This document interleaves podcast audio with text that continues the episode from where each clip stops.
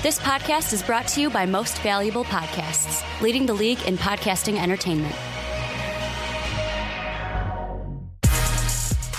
Welcome, ladies and gentlemen, boys and girls, children of all ages. This is Fast Break Podcast. I'm your host, Sean Anderson. Alongside me, as always, is Ricky Widmer What's up? What's up? and Dave Oster. Hey, everybody. I asked Ricky if he was ready, and he's totally not ready to start the I'll be, podcast. I'll be Ricky's a totally space honest. case. Usually we uh, do these segments in the middle. You'll see why in a little bit. I'm not going to steal your thunder, and I wasn't expecting the come back over to me. What's up? What's up, guys? Anyways, I told you guys before the podcast started, this is going to be the intro. Yeah. Uh, we have a special podcast today. We have two Patreon segments. We're starting off with one. We'll introduce the patron that's going to be with us uh, in the first segment just in just a few seconds. But let's go through some housekeeping. First off, if you're listening on iTunes, rate us five stars over there. We appreciate and love and need the support over there. So if you got the time, head over to iTunes and rate the Fast Break Podcast five stars. Also, while you're there, rate the Onside Kick, the Primetime Podcast, the Rick and Johnny Podcast. The, on- the Outcasts are not up there yet, but while you're on YouTube, if you are on YouTube, go check out the Outcast. Buzz and Juice put out a great podcast. We're proud to have them on our network, so go give them some love. Also, check out mostvaluablepodcast.com for the shop, but also for a new reason, Ricky Widmer spent a, about a week, two weeks, doing a full took a long time. seven round mock draft for the NFL draft that's coming up on Thursday. So go check that out. Look at Ricky's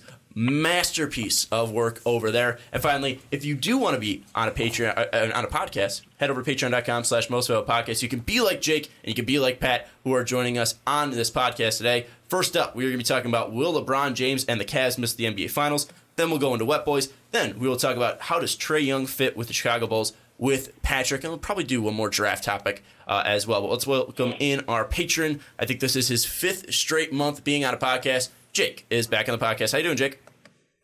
Good. How's everybody doing today? We're doing pretty, Good, pretty well. Ricky's pumped that the Cavs lost I am game so three. excited they lost. I just want them to be out of the playoffs as quick as possible. I'm sorry, Cleveland, but I'm not sorry. My legs are pretty. Hashtag sorry, not sorry. My, my legs are pretty worked out as I've lost my car since uh, LeBron has not only lost one game, uh, but two games. Uh, and I think Dave's fine. I'm here. And I Dave's think, here. I think the best comment from that was uh, them telling you to get that bus pass. Back to public. it's like it was like, man, Sean, back to public transportation. Yeah, like I've taken public transportation in my life. I'm a germaphobe. I'm not taking that. Uh, anyways, uh, let's talk about the uh, topic at hand. Will LeBron James and the Cavs miss the NB- NBA Finals? So we're going to throw it over to our uh, resident 76er fan in Jake. Jake, I think I know your answer, but will LeBron James and the Cavs miss the NBA Finals this year? Oh yeah, they'll miss the finals. It just depends what round. I, part of me wants to say Pacers in six, but smart thing about me thinks LeBron will get his team to rally, but they won't be able to beat the Sixers in the conference finals anyway, so it won't really matter. Well, that's the thing is, you know, not only it's really will they even make it to the conference finals because we Yeah. even look at Toronto. Uh, I mean, they've been playing great so far. They're you know trading a little back and forth with the the, the Wizards so far in Game Three, but we have a feeling Toronto's going to win that one. It's been a scrappy series between the uh, 76ers and Heat so far. Boston and Milwaukee's been fun. That, that game one was pretty nice. Um, but it's really will they get to that point where they're taking on Toronto, where they're taking on Philly, and this has been something where the Cavs just really haven't looked like a unit so far. What have you guys been seeing? We'll go to Jake first in this Cavs team that's a little bit different than the past couple years from these LeBron teams. I mean, they're just struggling to shoot the three. I mean, today they shot 31% from three. They're also they're not getting to the free throw line enough. They only had 16 free throw attempts, and we all know that the refs love LeBron, so all he's got to do is create contact and he'll get to the line. I mean, you saw that at the end of the game. I mean, gee, do you want to show us that the games are rigged? Did you not see some of the foul calls at the end of that game? That was insane. But like, I mean, the Pacers aren't shooting the ball the ball from three either. They only won by two. I just don't think LeBron. I mean, he dropped 46 was it in game two, and they won by single digits again. It mm-hmm. seems that he has almost no supporting cast, and I mean, yeah, they, George Hill and Kevin Love were the only other two people in double digits today, and you're not going to win a series like that. Well, and I mean, you hit the nail on the head, and you're thinking the same thing. It's not often Jake and I are on the same wavelength, but to me, there's one easy, and this goes for the entire playoffs. There's one stat that I can look at on the box score, and for every game except for four now after the Cavs game, the team that makes more of these will win, and that's three pointers. That sounds like duh, no duh, that'll happen, but every game except for this one that just ended, the team that made more threes won the game in the end. And the thing that I think about this Cavs team, game one, you had a LeBron that's like, you know what? I'm just going to take a step back a little bit. I'm not going to go beast mode. I want to see what this team's got. They lose to the Pacers. Then LeBron in game two says, I'm going to step it up. Score They- 16 straight points to open up the game. Yes. They only win by three, though. And then in this one, we were all talking before we, because we recorded these segments a little out of order, they were up by 17. And I mentioned it to you, Sean. You were like, oh, they're up 17. At half, yeah. We get done with that segment. Oh, the Pacers are now leading. Or it was like, oh, Cavs now up two. And you're like, what? Cavs mm-hmm. are only up two? Like, if I'm Cleveland, I'd be worried about this season before you start thinking about the Raptors or the Sixers or whoever you're thinking about in the second round or even the Eastern Conference Finals. I don't think they get out of this series. I think the Pacers, Jake says he wants to. Right now, I am changing my prediction from last week Pacers in six. Pacers are going to win this series in six. Dave, do you think Ricky is being a little bit too reactionary? Because Jake, I'm going to take it as Jake just being Jake, and he's going to say Jake's a you little know, biased, yeah, maybe? take a little hot takes as he Whoa. wants. No, you he wants it, like, LeBron in Philly as soon as possible. No, no, no, not just that. I'm with Yeah, that also. three. They lose. they lose this round or round. LeBron's going to Philly, no duh. But you, the thing with the Cavs, No, you guys duh. think about You've been also. on the LeBron to LA train for I- the past nine months. I know, but that's dying down. I'm I'm more so jumping on the Philly train now because they're actually going to Yeah. go places. But the thing with this Cavs team, you got to think of too. What's the one thing they had last year that they don't have this year? A point guard. Kyrie Irving is what I'm thinking of, but kind of in the same vein of like this team is worse than it was last year. When your secondary scorer is K Love or J.R. Smith, not the same as it was last year when you had Kyrie Irving as your second scorer. That's why I'd be worried if I was the uh, Cavs. Don't disrespect J.R. Smith. Dave, I love are- the respect there. I love it. is Jake and Ricky being reactionary here? Is, is it just because the world's crumbling down, LeBron's down 2 1 in the series, or are, are, is there something serious here? Are, are LeBron and the Cavs in a dangerous threat right now after three games? Yeah, hundred percent. If you have been watching the series, you know it's a problem. You know that it takes a heroic effort out of LeBron to win a game. And like Jake said, it wasn't even like he dropped forty six and they still won by single digits. It was a close game down to the wire.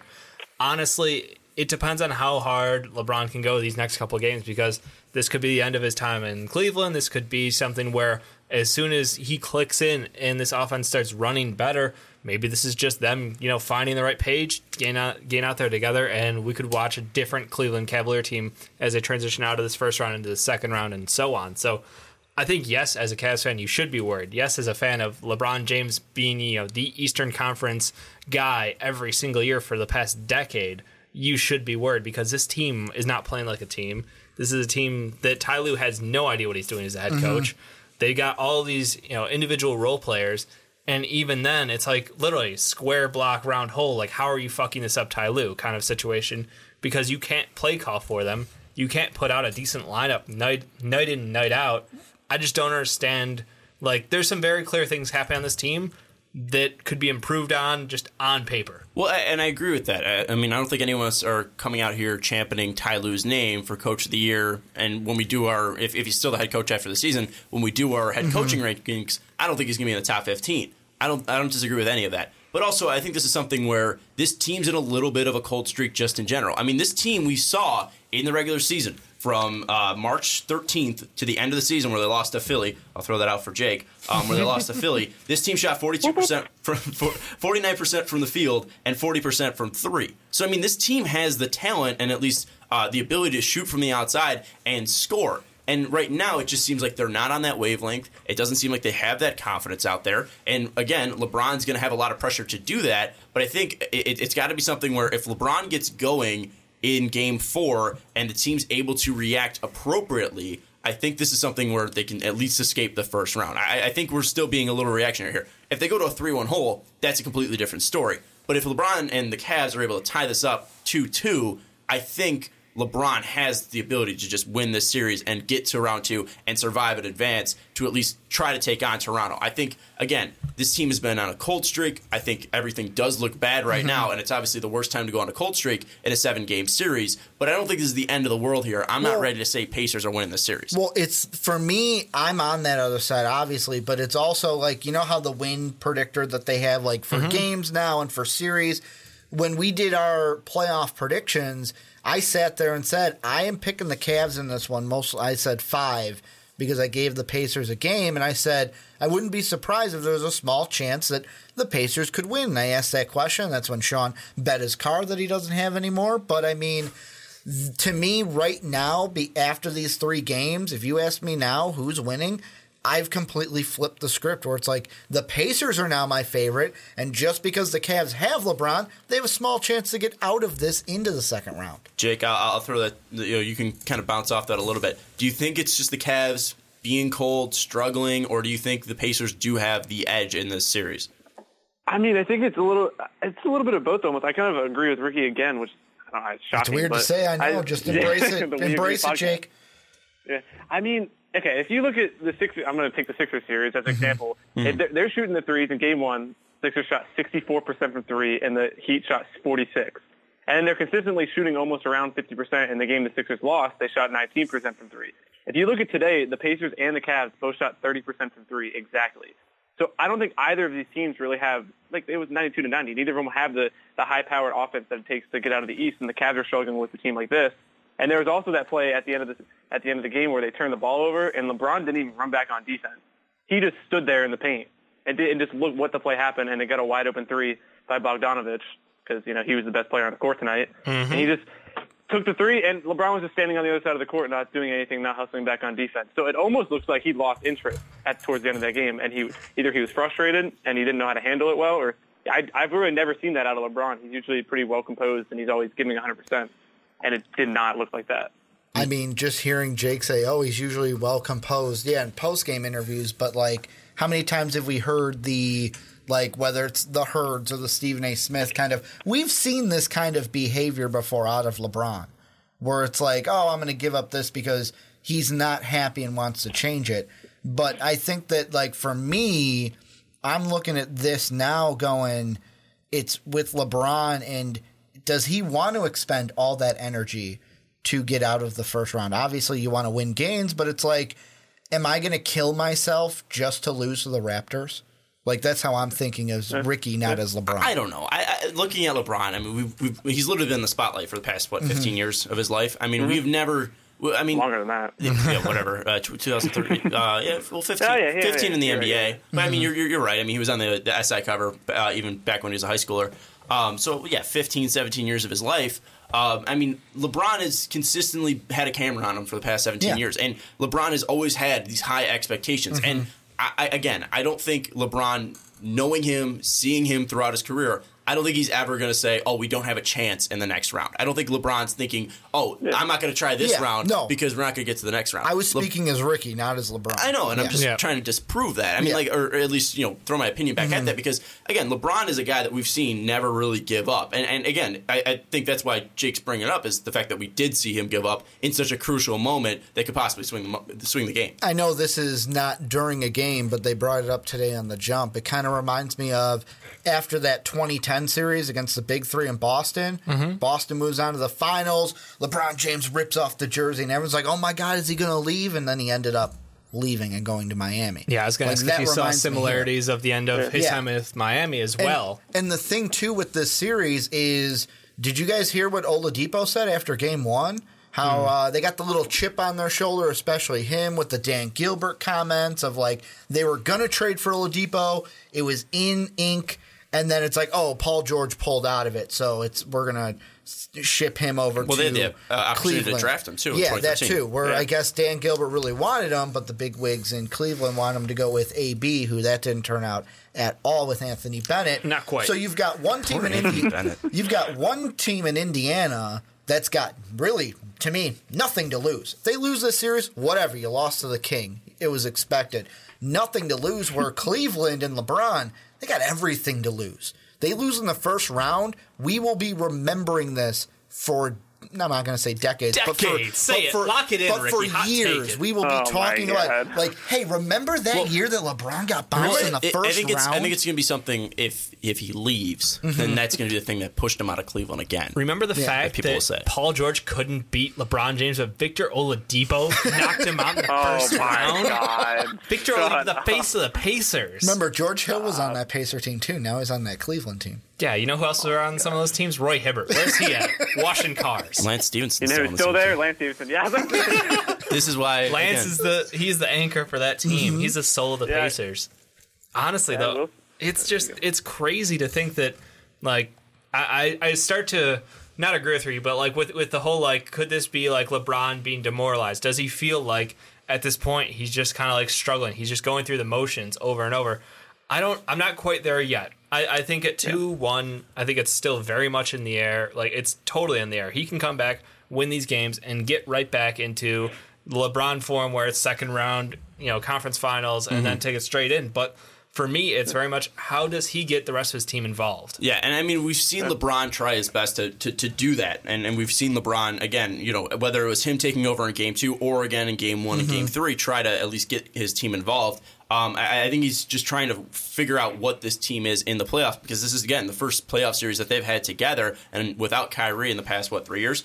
Um, so I mean he's, he's still trying to navigate the waves because again he doesn't really have a lot of help on that bench with his team. But let's just say LeBron turns it on, they win six or seven, and they move on to the second round. They move on to the third round, or you know, let, us just play, play here because this this is about the finals, and this is you know obviously there's still two more rounds after this. Yeah. Um, what team outside of Indiana right now poses the biggest threat to Cleveland? Is it Philadelphia? Is it Toronto? Hell, is it Miami? Is it Boston? Is it Milwaukee? What team that's still in the playoffs and Wizards as well? Because I I haven't enough time to mention them. Which team is probably the biggest threat to LeBron and the Cavs outside of Indiana, even though they're down two one? Before I let Jake go into uh, full explanation, because I'm going to say one of the teams he's probably thinking, Raptors Sixers. Those are the two. Raptors and Sixers are the teams that I would say will and or can and will knock Cleveland out of the playoffs.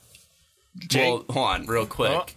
How how will the Raptors and 76ers both knock out? Yeah, how they? That's impressive. I'm saying like if I'm wrong about the Raptors, then like if you do get through the Raptors, you're not getting through the 76ers. He's hedging his bets here. yeah, that's some bullshit right there. Jake, uh, what what team is is this the biggest threat?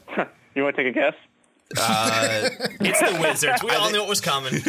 I'm okay. John, I'm It's the even, like, Bucks, man. I oh, the Bucks are up ten right now. Yeah, I know. Look at them. I like, I'm not trying to be. Obviously, I'm going to come off as biased, but if I I've looked like at all the teams, the only teams that have solid guard play and solid big man play, if healthy, obviously, are the Sixers. They are the most complete team if you look at them. They play some of the best defense around, and they average the second most assists per game in the league.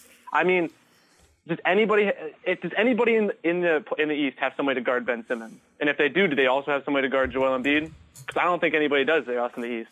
I mean, the Wizards definitely don't. The Bucks definitely don't. I I think again, I don't think they get. hmm, I don't want to say they aren't going to get past the Pacers, but if they get past the Pacers, I think they get past the Raptors as well. Um, I just don't think that they beat the Sixers in the conference finals. But then, yeah, this series a lot with the Indiana series reminds me of a couple years ago when they faced the Pistons in the first round and they swept them. But the games were close, and you know who hit both the game-winning shots in that series? Kyrie. And they don't have that anymore. So that that's just it's just what kind I kind of noticed with the series is they're coming down to the end and they don't have somebody to hit down that shot besides LeBron. That's a good point right there. The, the, the one thing that I want to throw out at, at you, just because we know you're a diehard Sixers fan, going to game one, what do you think uh, about Cleveland poses the biggest threat to Philadelphia? Is it just LeBron and, and, and his presence out on the court? Yep, that's about right. yep. I mean, I'm not. I'm not like. What else do you have to be scared about with their team? They don't have a good coach. They don't play the best defense. Their three point shooting is streaky at best. I mean, they don't have a guy. Who are you going to put on Joel Embiid? You're going to put freaking Kevin Love out there? You going to put Tristan Thompson out there? Like, I, you don't have somebody to guard Embiid on that team. And I'm sorry, LeBron. Every time they play him, doesn't guard Ben Simmons because you can't guard him. Mm-hmm. It's just like I. And then you have Covington, who's one of the most underrated defenders in the league, can guard LeBron. I not can hold LeBron to under 30. We'll go with that. It's like I I'm not really scared of them besides the fact that they have playoff LeBron. You know the fact, though, that you just said that Roko's going to hold them under 30. If they do match up, he's going to drop 46 in the first game. Yeah. Mm-hmm. Okay. And what they'll lose still. I'm, I'm just saying, he's, you, you make a hot take like that, you're going to be Oh, yeah. walking Oh. to your job, or LeBron's going to be dropping 46 on Roko. The interesting one that on. The interesting one that you brought up, Jake, though, was Ben Simmons because the thing now that you hear some of the people kind of talking about each series now, with now, of course, Cleveland down 2 1, Sixers are up 2 1. We can kind of look at Ben Simmons and LeBron James because they kind of play similar similar roles for each of their teams. And for me, maybe it's because of the whole thing that's going on with LeBron and his team, and Ben Simmons doesn't have to um, worry about that. But it's like yeah, LeBron's the best player in the NBA. I'm not saying anything against that when I say this, but it's like, Mm-hmm. is Ben Simmons the better player right now in these playoffs? Like, yeah, LeBron scored No. more points in that one game. Thank you, thank you, Jake. But Ben No. Simmons is actually like helping his team win games. Ben oh. Simmons has they're a up team. 1. Hold Ben. Simmons has a. Oh, you go. No, no, go, Jake. Oh, Ben Simmons has a the better coach. He has the better team. He has the worst worser team to play against. He also LeBron put up. I don't even remember what the stat line. It was like Was 46. or 46? and 12 in the second game. And he But you can't sit here and say, tell me that Ben Simmons has been better than LeBron in the playoffs when LeBron is almost averaging a triple double and put up 46. The you thing, can't tell me that. the thing is, and I, I agree with Jake. Uh, it's it's just the fact that you have a guy that's winning games, and Mm-hmm. that's two one, and it looks like he's having such a great. You, you, you don't expect you know Ben, ben Simmons as a as a rookie um, to come out and do Air exactly quotes, what he's doing right now in his first playoff series. Mm-hmm. But LeBron, who's been Oh, to yeah. seven straight finals, who's been in the playoffs for the past 13, 14 years, whatever it's been, you don't expect his team to be down 2 1. This guy hasn't lost a game one in 21 straight series. So I think that's the biggest thing. I think that's why you're, you're, Oh, that's yeah. coming up in your mind is just because Ben Simmons is exceeding expectations and LeBron's team is under exceeding expectations. And Yeah. some people even take that as LeBron, you know, not performing up to Mm-hmm. LeBron's ability, but still, I mean, this is LeBron James here. I mean, I, I I understand that one team's winning and one team's up 2 1 and one team's down 1 2, but I mean, if you're if you're saying who would you rather have for a playoff series, it's still LeBron.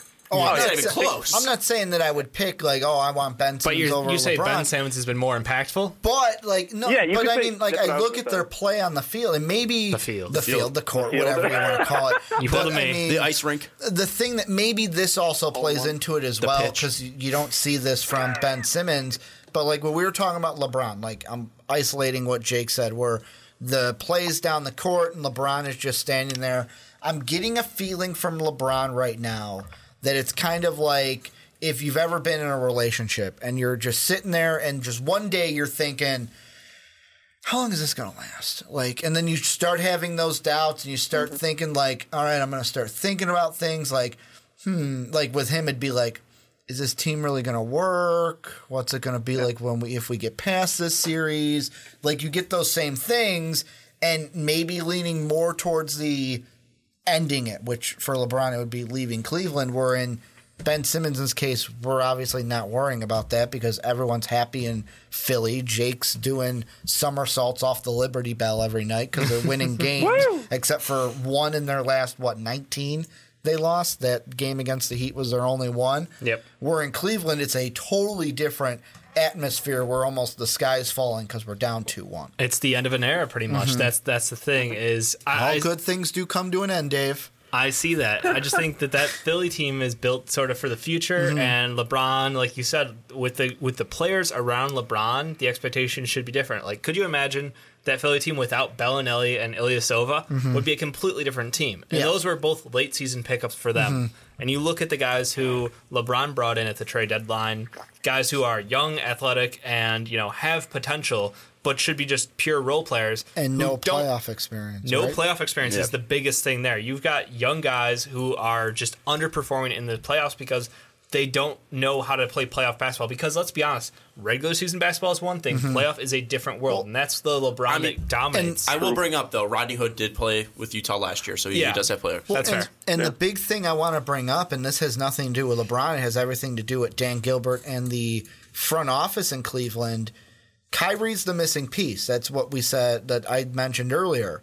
It's not like you lost him to free agency. This offseason, you traded him. You Okay. chose To be fair, to what's- get what's rid of Kyrie him. doing didn't right now? Play. I I get That's that. the thing I get that he's injured threatened right. them. I no, get but that he he's injured threatened right them now. Mm-hmm. with this injury. He said, "I will take off a year to go get this fixed if you don't move me." And guess what? He played on it and got hurt anyway. Mm-hmm. Well, with, so with Celtic doctors who don't know what they're talking about, anyways, right? Look at IT.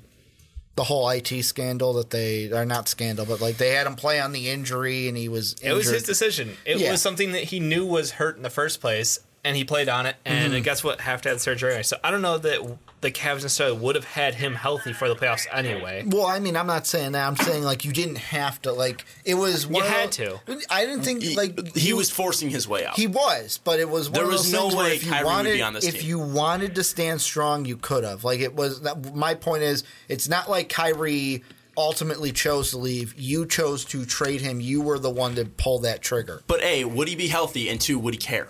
Would he, so I mean, that's the thing is you'd ra- rather move those pieces to get them out to have guys that at least are trying. They're not as talented, and you don't have the parts that equal that whole of Kyrie Irving. But you at least have players that want to be there, or you think want to be there at least. I mean, it didn't want to be there, and that's why they moved him. But again, it's just something with uh, Kyrie. He didn't want to be there. They had no choice. I'm not blaming this on Ky- you know the, the Cavs trading Kyrie Irving. I'm just blaming this on this team isn't talented.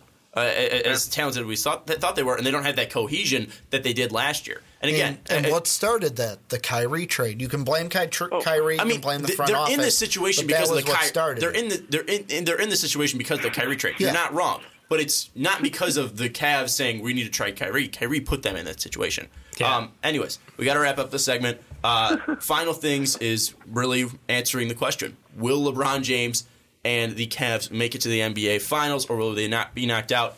Jake, give us the uh, the 76ers answer. Yeah, I'm going with the Sixers getting swept in the finals by the Warriors, but yeah, I don't think I'm going to go out and say there that they uh, make it to the conference finals still. Interesting hot take though, saying Yeah. the Warriors it's sweeping them. Do me and Jake have the same NBA Finals? You do. Okay, 'Cause I'm we changing. do. I'm changing right now. Give him a game, Jake. Give Because him a I game. had the Warriors Minnesota. beating Four one. I'll be there. There you go. All right, uh, Dave. Will the LeBron James and Kev- Cleveland Cavaliers uh, make it to the NBA Finals? Nope. Nope. I got them falling out in the East. It's weird. East where? Uh, probably most likely to Toronto. Unlikely, but potentially to this Indianapolis team. I like them. I think they're fun. Um, but at the same time, it's just it's LeBron James. I can't picture him losing the first round. So until it happens, I'll say second round. But I, I trust Indy. Book it. Next Friday, we're going to be sitting here. We're going to be Christ. joining another patron in. I think William is going to be on that Yes, one. Will is. And by that time, we will be saying Pacers moving on to the second round. And we'll be like, "Where's LeBron James going?" yep. Because that's, what that's we're what we're talking about. Philly. Or Philly or Houston. And on Philly or that note- Houston. Ricky Widmer literally just looked up the schedule so he can look cool and be like, "Oh, next Friday we're going to be Well, talking about the." I did. Yeah, because Yeah. you don't What know off the top of your head when it's, when it's going to happen. Come on, No, I didn't. I just looking did? at it right here, but yeah. Jake's We're asking what record game it is. Uh, it'll be Game Six. Game six. Wow. Pacers in six Uh, in the field house in Indianapolis. All right. Anyways, uh, I bet my car on it, so uh, I would. Well, look you like already a- lost that. You don't have Well, it anymore. I would look like a huge hypocrite if I said the, the Cavs at least won't win this series. Uh, so I think Cavs win bit. against the Pacers in seven. I'll take them over the Raptors in six. Sorry, Toronto. Um, and uh, sorry, Jake, uh, but I will take the uh, the Cavs in seven over the Philadelphia do a 76ers. So I will say right now, yes, but that's because of the situation I put them in last year, and I have nothing to bet. I don't have a house, I don't have a car. true. I'm screwed. Okay, I, I was You like, don't have a car, I you're was right. like, was he Yes. totally gonna just Do ignore a what Jake Do said? a bet. I can't say bet anything. We can do something. All right, Jake, what do you want to bet? Uh, After May 5th, I can shave my head. Oh, Ooh. I'm not shaving my head. Oh. No, I'm not making that bet. I don't think he wants So- to bet. I love the shave the head bets. It's I'll come up with the a best. bet. Okay, all right. We'll DM on Twitter and then we'll come back next week with what the bet Yeah. that Jake and I will have. But Jake, we want to thank you for being on the podcast. If you want to be like Jake, head over to patreon.com slash most Valuable podcast. We want to thank Jake for joining us on the uh, the topic talking about the Cleveland Cavaliers, and we'll have Pat coming in on the next topic. But before that, let's take a break. Let's wind down. I think uh, some, some cool heads need to prevail after uh, Ricky and I, again, got a little heated on the Cavs in that last topic. So let's cool it down with some wet boys. Let's bring in some cool shooters, some some, some nice dudes. Uh, we're talking about I guys see who what you did absolutely there. I like up. it. Thank I you. like it. Uh, how do you put out a fire? Water. Um, but we're going to be talking about some damp dudes, the soggiest of shooters, the dampest of dudes, wet boys. These are guys that popped off over the past week. We don't want to, scr- you know, dedicate a whole topic to them. We use wet boys to talk about the guys that went off in the first week of the playoffs, and this is going to be separate from the wet boy of the year, which was to LeBron James, the King, who was nominated with six uh, Wet Boys honorees, and that gives him the uh, the Wet Boy Player of the Year. So this is going to start fresh for the postseason. So don't forget to let us know who you think the Wet Boy of the first week of the NBA postseason was. But boys, let's jump into it. Ricky, who was the Wet Boy of the week for you? Mine was a little difficult because I'll be honest, there were some guys like Oladipo who I really wanted to give it to, but in the end, I had to settle with Chris Paul. This is a guy I know that James Harden had a great week as well, but I mean, watching him play 21 points this week, shooting like crazy, and in that game too against the T Wolves, when he was out there and James Harden was on the bench, there was that one shot he drives into the lane, throws it up.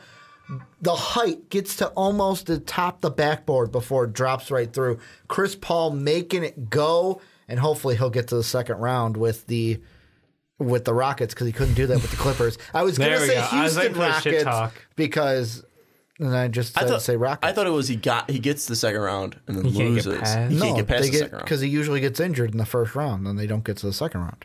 I don't know. I, I just think it's nice that Chris Paul's reminding people that he is a top tier point guard in the league still. Did anyone doubt that though?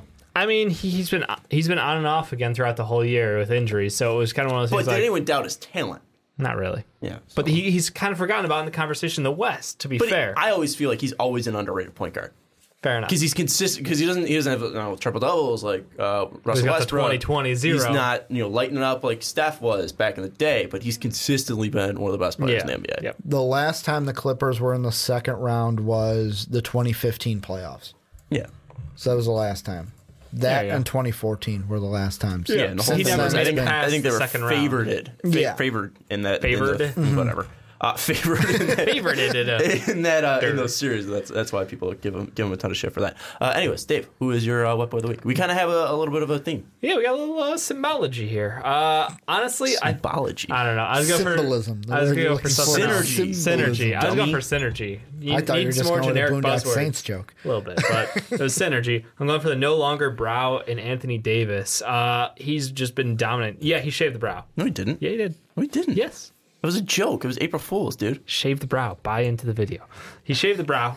Um, I loved him. He's amazing. He's been proving me right, which is the best part about this. And I love the fact that he is absolutely killing the Blazers down low. Dave just picks wet boys based, Based to on- validate his own No, opinions. honestly, like to he- prove that he's right. He was a four-time wet boy for us. He was he was a runner-up to LeBron James. He's he just did hold the top so spot well. for a while until Yeah. LeBron took. He like, dominated ran February it. after Yeah. uh, Boogie went down. He has been phenomenal. The, and and the Pelicans have been one of the most impressive teams in the playoffs so far. So, Sean, I'll, I'll roll over to you now for uh, your pick. Well, the Trash Bros right now, the new Trash Bros, Ah. and uh, Damian Lillard and CJ McCollum have been getting shut down by my wet boy of the week, Jrue Holiday. Uh, we thought he was overpaid, but goddamn, is he proving his worth in the uh, in, in the playoffs right now? Jrue Holiday, 23 points per game, six assists, two steals. 53% from the field and 38% from three, but he's not doing it just offensively. He's doing it defensively, shutting down Dame Lillard, making him turn the ball over, looking, making him look like a fool uh, offensively. Dame Lillard has not been able to figure out Jrue Holiday's defense. He's been an absolute stud defensively. Jrue Holiday is probably you know credited the same with Anthony Davis for being the reason why the Pelicans are up 3-0 right now. Because yes, AD's been playing fantastic and been destroying. it's like twenty the percent Blazers down AD, twenty percent Jrue, twenty percent uh, Rondo, Rondo. and the rest is all Nico. Not just Rondo. 40%. playoff. Playoff Rondo, 40% which, Nico. Which I'd remind you that he existed. He, should he that. did. He did. When you're picking series, I was like, bro, I don't know if I just like I don't know. I thought the Blazers would come in and be better. Well, I, think everyone they'd be has. better. No, I think everyone has. yeah. I mean, no uh, one expected them to be shut down this hard from Jrue and Rondo. did you pick Blazers? Yeah, no, You picked. I, I picked the Pelicans. You picked the Blazers. Though. Yeah, picked- I yeah. did.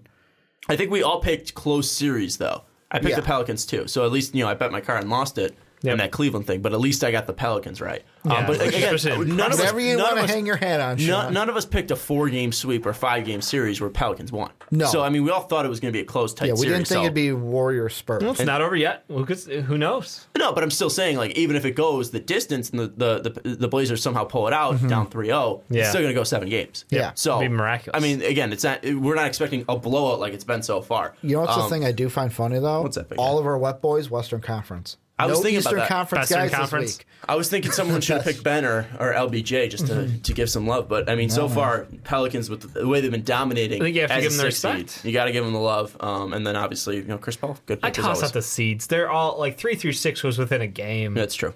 Um, Mm-hmm. Also, uh, Chris Paul, you have the wet boy counter up, right?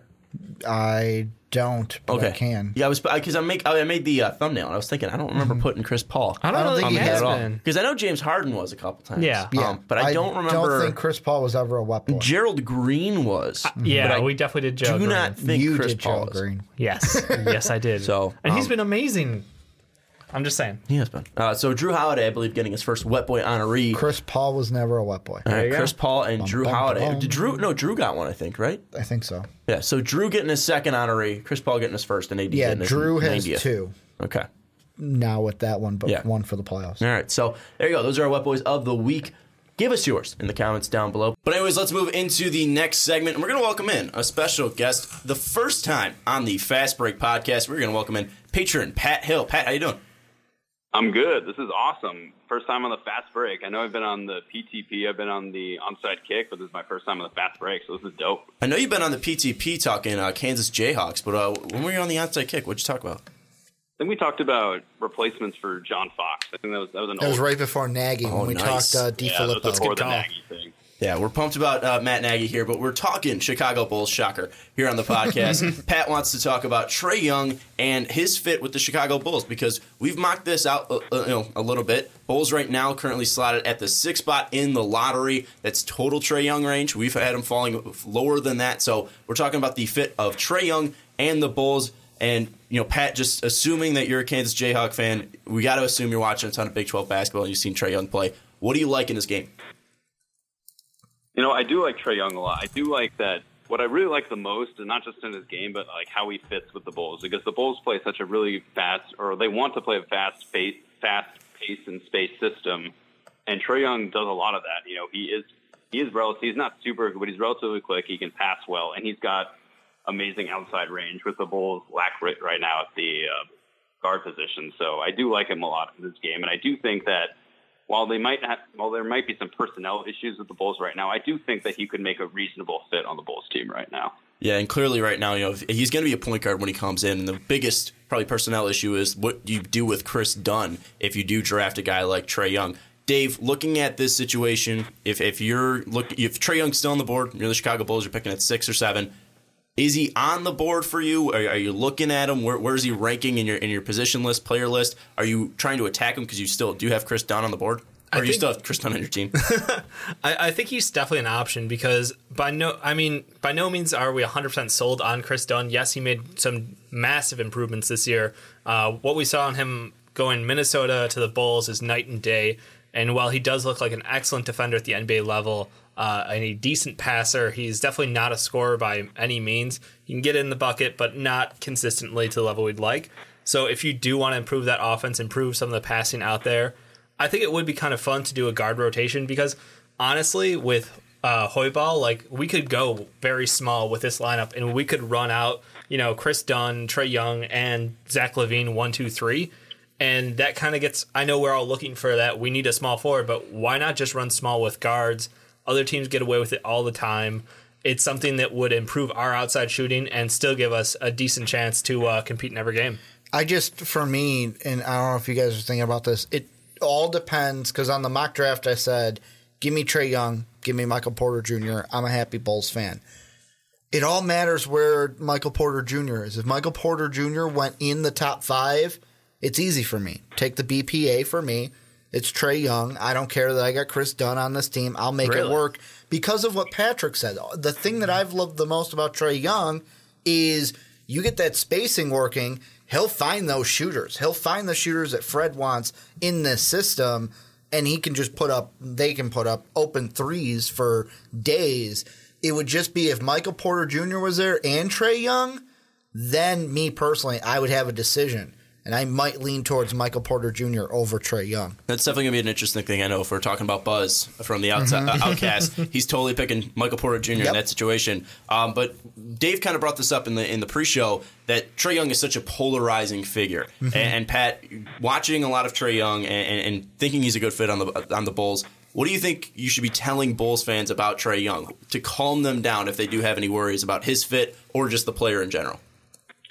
I would honestly say just look at the player that he is and look how he could fit for the Bulls. I think he's so polarizing because like the first like half of the season, like he was the biggest star in college basketball. You know, he was so amazing. He was throwing down 30 points a game. And when teams started to adjust to him, especially in Big 12 play, where, where they would throw their two best defenders on him because that's all they had on Oklahoma was Trae Young.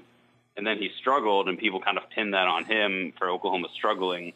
So I guess that's why he's so polarizing because he used to be he was at he set the bar so high and then he kind of came crashing down and he didn't help his team, so it was kind of blamed on him. But I would tell Bulls fans, like, look, he's got the range which is needed for Fred Hoiberg's system. He can pass super well and run that that fast paced offense for Fred Hoiberg.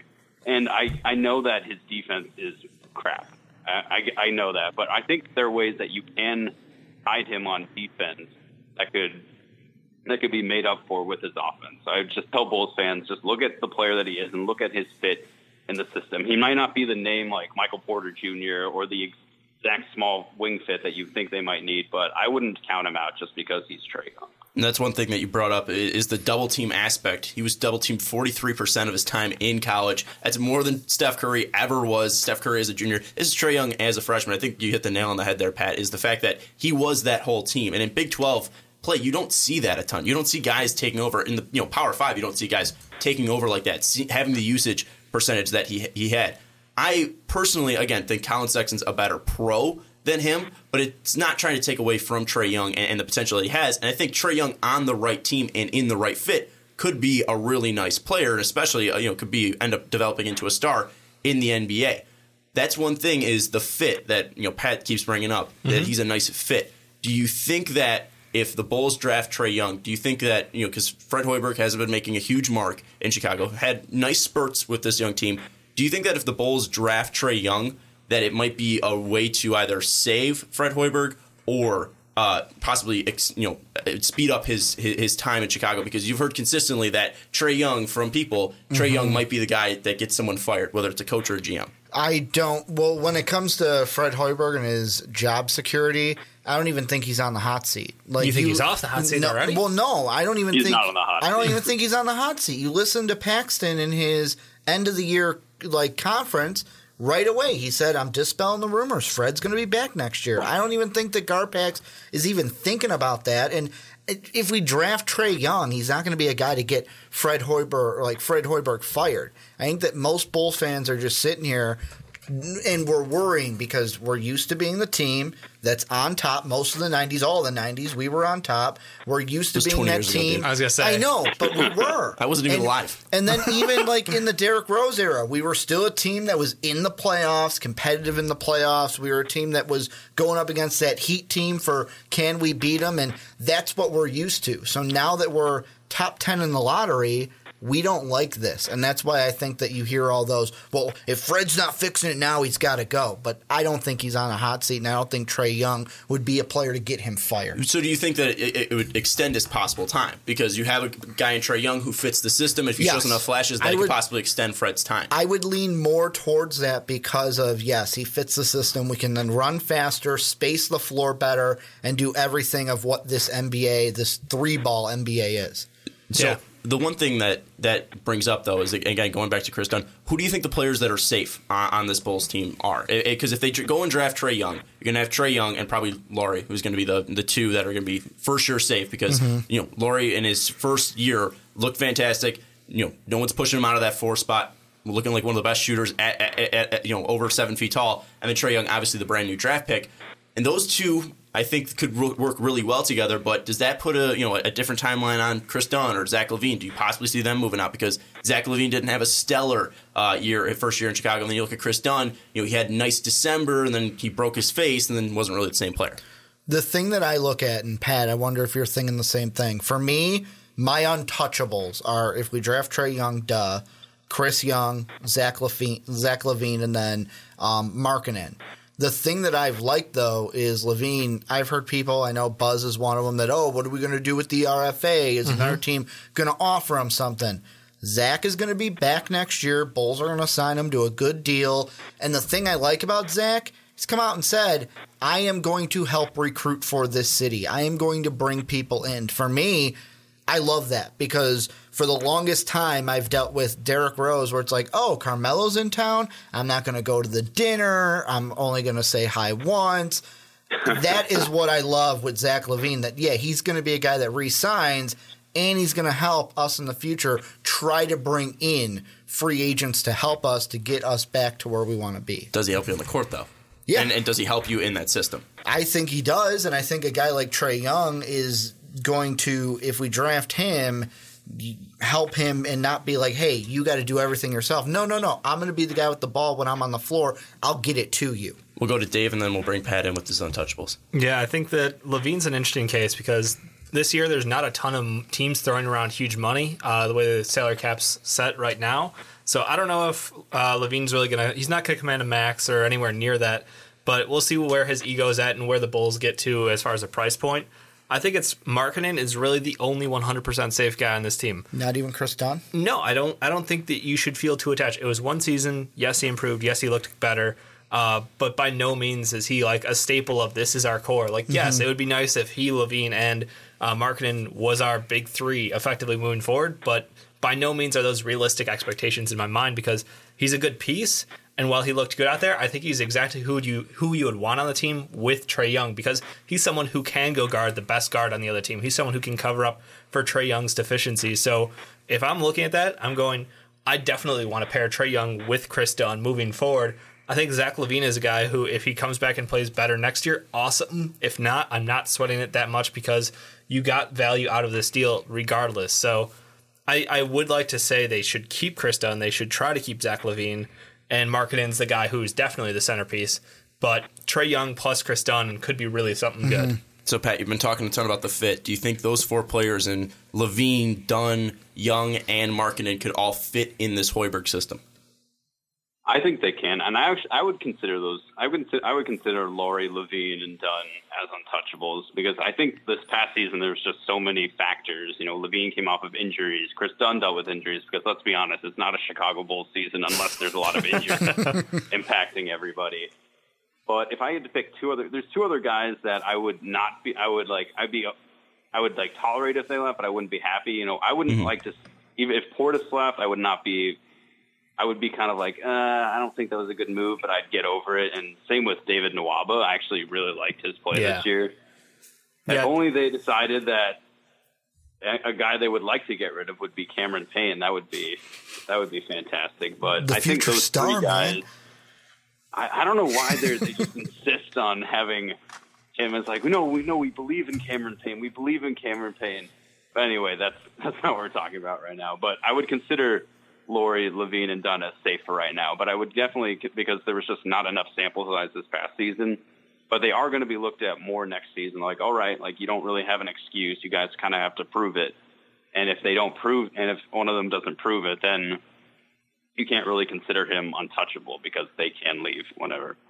I think the one thing it would look bad if they did give up on those guys early. Because again, like Pat mentioned, the ACL injury for LaVine still wasn't 100%. Didn't look great at points, but also didn't look terrible, you know, in every single game. And then Chris Dunn had a really nice spurt in that December, January months where he would have a, you know, a, a- an okay game and then he'd come back with like a 32 point performance until he fell on his face and broke it. Um, so, I mean, that was something where, again, I think if you're giving up on these guys a year early, it might be different. But that, again, if you're drafting a guy like Trae Young, um, you know, it, it might push a guy like LaVine or Dunn out because you're going to need to, you know, pair some pair uh, Trae Young with another great guard um, to at least hide his deficiencies on defense. Um, but the one thing too is, again, this won't be uh, if you draft Trae Young or really any player. I don't think it's going to accelerate the timeline where hey, we need to win next year. No, it's so not. I think that's No. one thing that's going to at least give you time where you c- you could have another year with LaVine, Dunn, Markkanen, Young, and see what fits, what pairs fit well. If all five or all four fit well, then hey, great. If Mm-hmm. three of them fit well together, then maybe you move on from somebody. But I think the two that are for sure untouchable, even after that year, would be Trae Young and Markkanen if they go in the Trae Young direction. And let's and let's face it this way: like Zach LaVine, yeah, I know he played a little bit this season. Next year is true first full year, hopefully. Knock on wood. Let's hope he doesn't have any more injuries with the Bulls. But one of the things that just to touch my only thought with the if we gave up on Chris Dunn or Zach LaVine now, I wouldn't do that at all. The only reason why is it's telling me as a fan all right, we lost the Jimmy Butler trade, and all we wanted out of it was Lauri Markkanen because we flipped picks that year, and then we got like the whole thing was to get LaVine, get Dunn, to get younger and get rid of Jimmy. And if we get rid of LaVine and Dunn, we're basically saying I would be like, well, then why don't we just keep Jimmy? Yeah, no. Why don't we just keep a superstar? Well, he's not a superstar Well, for a one, star. but uh, you know that's fair. no, I mean, I don't, I don't think you should give up on any of these players. I'm just saying that I don't think you should set your expectations as we have our core locked in already. I, mm-hmm. I think it's mm-hmm. I think like Sean said, it's still early. I think we want to give them time to get playing together. You mentioned it'll be Zach LaVine's first full offseason with mm-hmm. this team healthy and Well, ready to first go. regular season potentially because he was he- on the bench. No, that's what I'm saying. year. Yeah, He, he'll be his first offseason to work with Hoiberg and kind of learn the system a little better. Um, he was just wildly inconsistent this year. He only played 25 game or 24 games, I think, um, and it was just up and down kind of performances. So hopefully this year he'll be able to find his groove. I like you mentioned Nwaba. I think he was a great role player. Defensively, he brings a toughness that we didn't have. Um, I think the one guy who is kind of interesting is, and I think Ricky had brought this up. I'm not sure if it was last week or before, like off the show, but like Denzel Valentine. What do you do with someone like that in this Bulls team? If you go with Trae Young, you have a you have a guy who's a tweener two three maybe.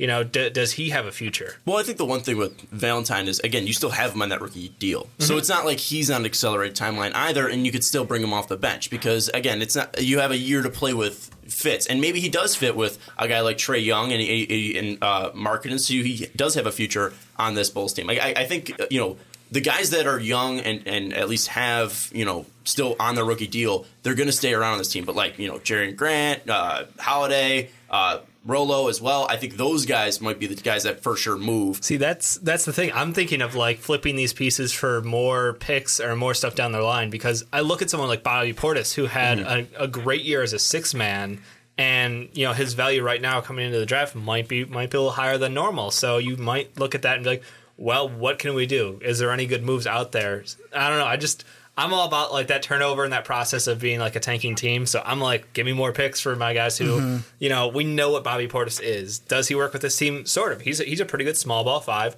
He can give you you know offense off the bench, but at the same time, are you overloaded the position? You got other options. Well, with Bobby Portis, I think this kind of goes back to the Trey Young fit. Is if you look at you know small ball five, it would help with the pace and it would help with the space on the, on that team. So you're going to help Trae Young create more space. You're going to help Lauri Markkanen stretch from the outside. Bobby Portis is going to be able to run up and down the court. Really in shape kid, super athletic. So I think he would fit with Young and Markkanen. It's just really would he fit with Dunn and, and LaVine as well. And again, we just haven't been able to see all those players on the court, obviously because Trae Young's not a bull yet. Um, but going back to Trae Young, I think it's we, we, we should talk a little bit about the expectations that he should have for for his rookie year because some people might expect him to be all right, twenty point scorer immediately and, and you know be dishing out seven assists a Twenty game. and ten rolling out of bed. Exactly. So, I mean, that's that's one thing is what what should the expectations be for Trae Young in his first year? And, and Pat, do you think it should be this guy's going to be the number one scorer and the facilitator, kind of like uh, you know maybe a Russell Westbrook a little bit, where he's going to be the main scorer and then also the the, the ball handler to be distributing, uh, or maybe you know again maybe it's sacrilege to say, but uh, Steph Curry, um, or do you think it's just going to be treat him as a rookie, see what he does, and we'll work from there? I mean, I think you have to treat him as a rookie. To me, Lauri Markkanen is still the number one option on that team. Like, even if Trae Young comes on, he's still going to be a rookie. He's still going to have a lot of disadvantages because he's undersized and he doesn't play a lot of defense. So you have to kind of take it as a grain of salt. So if you come in there expecting like he's going to be a 25 point points a game guy, he's going to light everyone on fire with his range and all this other stuff. I don't don't do that. You are going to be disappointed if you think like that. So you have to you have to treat these guys as rookies because a lot of these guys are still 19 or 20 years old. They're not um, older guys. They're not seasoned veterans. Just I would get I take always take the rookie. I would always take the rookie years as a, with a grain of salt and like okay, they're getting used to the league. They're not used to it yet. Give them a little break, and then if they if it goes on two or three years, then you can start to expect more. But first year, right out of the gate, I wouldn't think 25 points a game. If you got like maybe 16 or 17 points at a game as a rookie, like I'd be fine with that. Mhm. Yeah, Trae Young will be 20 years old come the start of the season because his birthday's in September. So it'll be a 20 year old. So we'll see exactly what he can do in those years. The one thing though, with I was thinking 15 and 8. 15 if I'm getting 15 That's a lot of points at least, 8 assists. Well, but that's what I'm looking for from him. I'm, I want a guy who can space the floor, find those open shooters. Give me 15 points, I'll be happy. Dave expectations for Trae Young. Uh, honestly, like Cuz I mean Lonzo did 10 and 7 this year, so why can't Trae Young do 15 and 8? I think up he's those not. points a little I think he's not crazy. That's that's the weirdest thing ever. I'm going to admit to, but I, I'll say yeah, roughly fif- 15 and I'll go 15 and 7. Mm-hmm. I'll 15 and Young's 7. I'll not bring it to have down. those ZO2s with him. Yeah, no, not the ZO2s. Now, now, just Trae Young as a player, though, is that 15 and 8 in Fred Hoiberg's system, or is that 15 and 8 in general on any team? We'll go, to, we'll go to Pat first. Or, okay, well, we'll go to Pat Anywhere. second now. Thanks, Ricky. You guys want me to go? Yeah, do you, do you think he's it's it's a thing where if he's going to go 15 and 8 or you know whatever number you, you want to say in Fred's system uh, or do you think it's going to be anywhere he goes he'll have those type of numbers or we should expect those type of numbers? I think in Fred's system, I think that's reasonable, 15 and 8. In another system, uh, that's kind of hard to, for me to judge. But I think in a fast-paced system where he's constantly throwing up threes or like throwing the ball, ball up the court, I think that's that's reasonable, 15 and 8 in Fred's system. But for another system, I, I don't know if I would go that far. I don't know. I mean, some of the other teams that are mocked, uh, we we all kind of uh, love to mock him to the Orlando Magic, Mm-hmm. and that's a team that you know I think. I think the assist numbers might go down a little, but and that's funny because like Oklahoma has no one who can score, Yeah. and he's still got nine assists a game. Orlando screams the same exact thing, and like, if he could get nine, uh, Well, you know. Fournier, and, and again, Aaron Gordon showed a lot of potential this year as a scorer. And then, you know, Jonathan Isaac, we saw that he has somewhat of a stroke. Again, it's a very raw, very raw player, really Right. skin and bones, both physically and literally, uh, or physically and just at least, you know, in a basketball sense.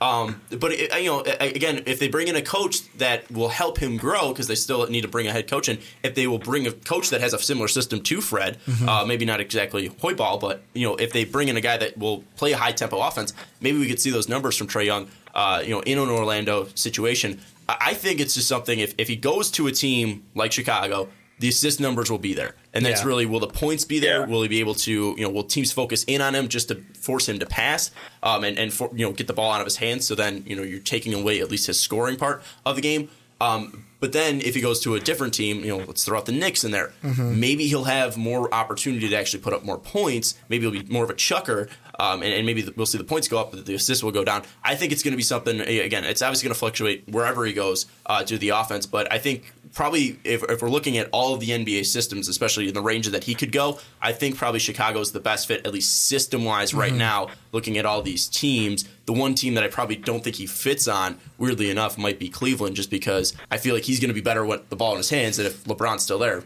Yeah. he's not going to have the ball in his hands. Well, and here's the question I have, kind of bringing it back to the Bulls a little bit: is if we go Trae Young, what's that starting lineup going to be with him in it? Are you going to go with a lineup of Trae Young at the one, Chris Dunn at the two, then LaVine at the three, and then Markkanen and Rolo, or if Rolo's not on the team, Markkanen and Bobby at the four and the five?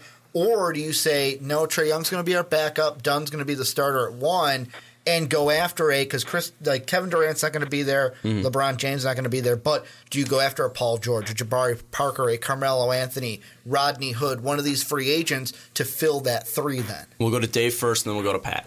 Yeah, I think that I would probably have him splitting time. I would want to always try to pair him with Chris Dunn to cover up those defensive uh, deficiencies. But honestly, I think that they could just say screw it and roll with small ball. Like I, I'm leaning more and more towards the point where I don't think you necessarily need to match up size wise across the board.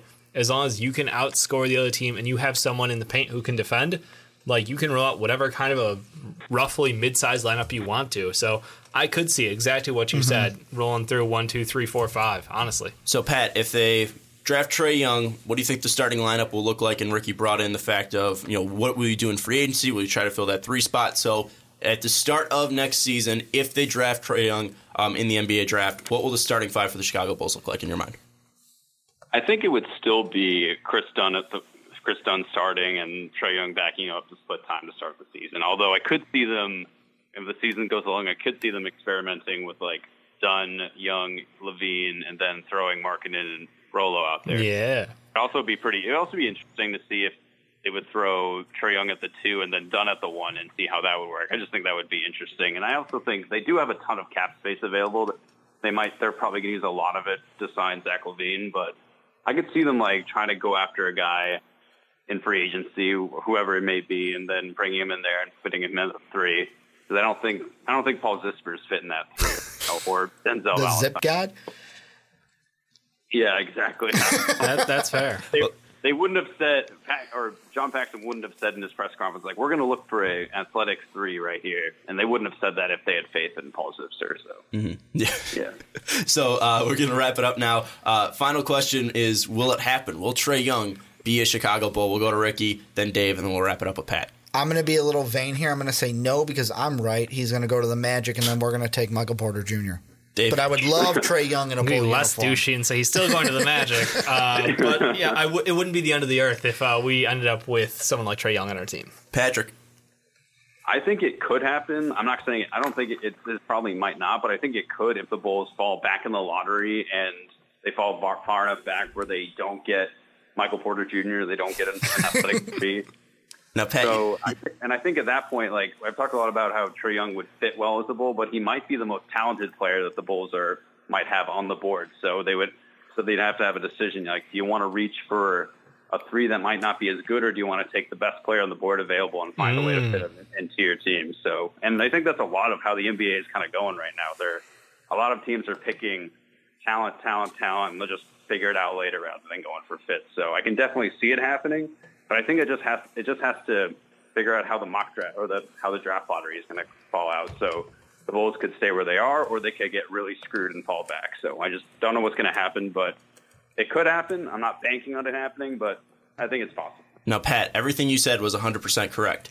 But this is your first time on the Fast Break podcast, and we do things a little bit differently here. We do hot takes. I bet my car on LeBron James not losing in the first round. So Trae Young, after June 26th, when the hell's the draft? June 26th, June 23rd, whenever it is, will Trae Young be wearing a Chicago Bulls It jersey? is the 24 days away. 21st. 24 days away? Yep. It's the 21st. Not The- 24 days away, May's then. NBA No. draft lottery is 24 days. No, the No, draft. 21. He's the lottery. the draft. The draft. Oh, okay. The draft is June 21st. 'cause It's the Thursday of VidCon. Thank you. so, yeah. Pat, after June 21st, will Trae Young be wearing a Chicago uh, Chicago Bull jersey? I'll say yes. Because Yes. the rest of you guys said no. So I'll say Nice. Thank you. We got a hot take, and that's a great way to end the first segment of Pat being here on the Fast Break podcast. We got to thank Pat for being a patron and coming on to the podcast, choosing the right podcast, in my opinion. Uh, it's the only podcast I'm on. I You're think on they're all podcast. great Ricky. opinions. They're all- Or they're all great podcasts, Sean. you all do a great job. they they they are, but I'm just saying I have a favorite, and weirdly enough, it's mine. Um, if you do want to be like Pat though and be uh, a patron, head over to Patreon.com/slash Moso Podcast. We want to thank Pat for joining us on the Trae Young segment, throwing out a great topic. But anyways, let's move into the final topic, and again, we want to thank. Pat for giving us a great insight about the Chicago Bulls there. We also want to thank Jake for jumping on the Cavs one a little bit earlier. And again, if you want to be a part of the Fast Break podcast, the Onside Kick, the Primetime podcast, Rick and Johnny podcast, or a Patreon podcast, which uh, Christian did before, uh, go over to patreon.com slash most of podcast and you can donate at that $10 tier if you feel so inclined to. We'll have Will on next week, so we have another Patreon segment coming up. We're super excited for that. But let's jump into the final topic. This has been one that's been requested in the comments before, so we're people. We're, we're, we're podcasters of the people. Podcasters of the people. We can put on a shirt. Uh, we, we like ju- Buzz and Juice making up shirts on the spot. Podcasters of the people. Uh, but uh, you know, this has been requested in the comments. The Clippers best fit for the Clippers in the 2018 NBA draft. This is the team that has two picks in the lotto right now. Uh, so they'll at least have uh, you know the 13 or yeah, 13th and 14th pick, uh, even if they lose out on the lotto. Um, but so far they got the pick uh, from Detroit within the Blake Griffin trade. Right now they're slotted at 12 and 13. So let's talk about the 12 and 13 slots right now. If they're in that range, what are the players that will fall to them or at least be available to select that you guys like on this Clippers team? I think that you should go for a point guard right at this point because you could find yourself either in Collin Sexton or Shai Gilgeous-Alexander area. One of those two guys could walk right into this team, and you don't have that pressure after that because you still have Milos with an option. You have Pat Bev under contract. So I think you could really use another young point guard to build in behind those two guys. Very vet heavy. And then the second one, if you can find a big you like, that's the kind of thing because this draft is so top heavy with bigs. You find a you after you run out after like Wendell Carter, mm-hmm. like you kind of hit this weird area where Robert Williams or Mitchell Robinson off potential might be the next guy up. So if you really like Mitch Robinson, what he can do in the combine, maybe he works his way up there. Otherwise, I, I just think you need a you need a guard and you need a big. You just pair them both and roll with it because this is a team that could be a playoff team. And I mean, that's to me, I'm thinking the same thing. Where I know in my mock draft from last week, Collin Sexton with the first pick, Mitchell Robinson with that second one, Mm-hmm. And go. even like you said, if Collin Sexton's not there, fuck it, I'll reach and take Shai right there at the 12th overall pick. The thing that I think will be interesting though is depending on what the like, depending on who you like. Like, yeah, you could take the five. You can also take um, Robert Williams with the four. It's which big would you like? Would Mm-hmm. you do you want to go with a five because DeAndre Jordan could be leaving? Mike, Mm-hmm. like, of course, he's going to decline the op to try to get more money. But if he doesn't come back, are you going to go with a five or are you going to go with a four Did with you that say next one? Robert Williams at the four? Yeah, I think he's Well, more four of a or five. the five. I think he's more Yeah. of a five. you can play him at whatever. You And are want, you but, sure like, Jordan but- is going to decline the option? The other thing, I- because I it's leaning twenty towards four he and this year there's not as much money to be thrown around. So I think he might, and that's that's one that could Mm-hmm. Yeah. go either way. Well, I mean, if he accepts the option, then I'm not looking for a guy who's going to play the five. I'm going to look for a guy who's going to play the four. But why not? I mean, if if, if Mitchell Robinson's on the board, and you've been high on him recently, Mm-hmm. Yeah. um, if he's on the board, a guy that's coming out of high school, didn't play, um, you know, uh, this year in college, he was signed to Western Kentucky, committed to Western Kentucky, and then pulled Mm-hmm. back, and then wanted to focus on the NBA draft. A guy who's pretty raw, who has who I really haven't seen in in a higher competition. Why not take a guy like Mitchell Robinson at that five spot and then just be pretty much the predecessor Even for if- De- DeAndre? Even if DeAndre stays, Yeah, for, and, and he could be the predecessor for DeAndre, work under DeAndre, um, and, and at least you know not have a ton of pressure to come in immediately. Work with an NBA team, work with that scouts. I mean, if you like the player, I mean, I don't think it's crazy to go with a Mitchell Robinson since you do have two picks there. yeah, I mean, for me, I look at if if DeAndre Jordan stays with this Clipper team, the four then becomes the focal point because you traded Blake Griffin. Right now, the only four you have under contract is Montrezl Harrell, and Whoa. I think what happens then for me is. I take that guard with, if I'm keeping both picks, we'll talk about that later. I take the guard with 12, and then at 13, it's all right, if I'm going BPA, I'll go Mitchell Robinson. But then I start to think, all right, is there a four on the board I would take? And then it depends on how he does in the combine, how much he rises. Jontay could be someone that rises that high. Real quick, I want to I want to throw this out. Uh, Harrell, uh, correct me if I'm wrong. Mm-hmm. It, uh, to me, it says he only has one year left, so he's gonna be a free agent after this year. So then you don't have he's a an. RFA. Uh, well, th- okay, he's an RFA. Yeah. But the thing is, is you do have a four. Toby, Yeah. Toby can play four. I mean, Toby he rolled at the four for the majority Yeah. of the year with them. So I mean, I, I, are I, you, you, are you lineup- confident though with him being like Yes. the four of the future, not the four for just next year? Yeah, he's 25 years old. the four of the future. I would go ahead and I would draft someone to play that four. Also, I, I- wouldn't leave that alone I- for I- this draft. Looking at the, the future lineup, at least with the players they have, it's going to be Pat Bev or Milos at the one, depending on mm-hmm. what you want to do. Mm-hmm. At the two, it's going to be Lou Will. At the three, it's going to be Danilo. Four, going to be Toby. And then if DeAndre picks up that option, it's going to be the five. That lineup right there is pretty decent. So it's really who do you want for the future and who do you want to develop? In my mind, if if DeAndre picks up that option. So then it's like you, know, you got to look at a, a future point guard because Milos hasn't been great, hasn't been healthy. Um, But he's also 30. He's 31 years old. I would and take then Collin Pat Bev, Sexton way over Milos. Pat Bev is going to be 30. So that's the thing is you need a point guard for, for the future. And if I'm looking at it, I'm pretty confident in Tobias Harris being a, a future 4 Yep. Danilo is, you know, if, if you don't like him, he still has two years and he's guaranteed a ton of money. Yeah. You're not going to be able to move that contract. So I think the three and four starting wise is locked up. The two is locked up pretty much because Lou Will. I don't think you're going to put him on the bench unless he mm-hmm. starts to slip a little bit. But even then, that contract's very player friendly. So I'm still looking at someone who can fill the role and fill the shoes of DeAndre Jordan once he leaves, and then obviously looking for the point guard of the future at, at Pat Bev and, and Milos. So I think those are the two positions that they got to look at. I, I'm not really looking at the four because I believe in Toby Harris. I think he's a really good starter.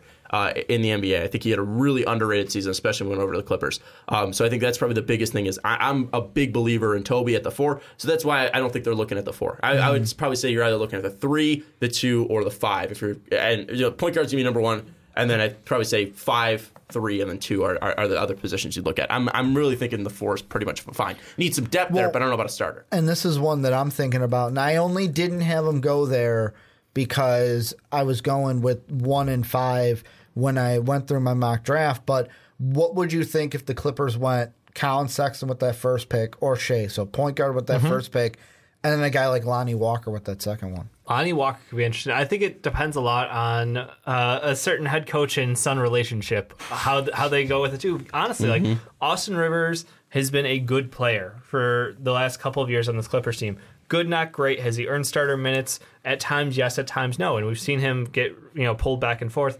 So if you think that he's the guy you're going to stick with, him him pairing with Lou Williams, not a bad combo at the two.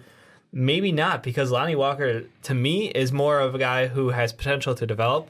And I look at this team the way they're set right now, and I think that this is a team that's like one or two pieces away from competing in the playoffs. So the the only thing that makes me question here is the one- the one man controlling everything in West and what strings is he pulling? Like what direction are they going to go? Well, and the fact that you bring up the playoffs, and this was a team that finished ninth in the Western Conference and was very close to making the playoffs. missed, yeah. So, uh, sorry, tenth in the the, the West because uh, Nuggets were uh, Right. ninth.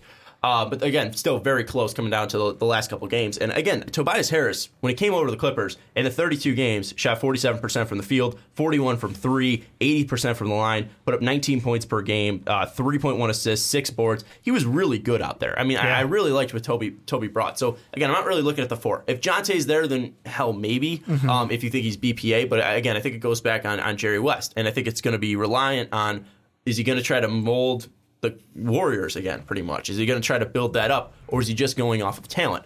If he's going to go off the Warriors, you're probably going to look at extraordinary guard play, and I think they have you know two good guards and two starter quality guards in Milos um, and, and and Pat at the one. I mean, obviously, I think we got a starter or at least a six man in Lou Will um, at, at that two. But I don't know if they have the guards of the future. So I think the number one pos- position again is the is the point guard position. And if I'm looking at a guy that you know could fit well in that spot, it's Collin Sexton to me at 12. If he's on the board, I don't think you can pass him up. I know people are a huge fan of Shai, a ton of length on his side, um, great defender, showed his scoring ability as well late in that season. Um, and, and again, he was a leader on that Kentucky team and really came on late. Um, he has that body that you really like. Again, six six, very athletic, could play the one. Not a great passer yet, but also Collin Sexton isn't a dynamic passer. The big thing, though, is if I'm drafting, I want a leader. And Collin Sexton proved that he can be a leader. Some people say to an excessive point at some points, um, but still, I go back to that game in Brooklyn or wherever it was against Minnesota, three on five. He absolutely balls out. I look at that SEC tournament. He comes out. He leads his team to victories in those games. And the ones he didn't, he was just outmatched uh, uh, against you know team wise and uh, and coaching wise against. Uh, I think they lost to Coach Cal um, or did they lose to Auburn. Um, anyways, I think Bruce Pearl is a better head coach than Avery Johnson. I think Coach Cal is clearly a better coach uh, than Avery Yeah. Johnson when it comes to the college Either game. way. So uh, that's the thing is I, I think Collin Sexton's a true leader, and I think they don't have a true leader yet. And you'd be drafting one with Collin Sexton uh, at, at number twelve. So I think that would be the number one attack from him. I think we all agree on that. Do you guys agree that Collin Sexton's a pick though, or are you guys bigger fans of Shai? For, I would take- for Los Angeles. I would take Collin Sexton over Gilgeous.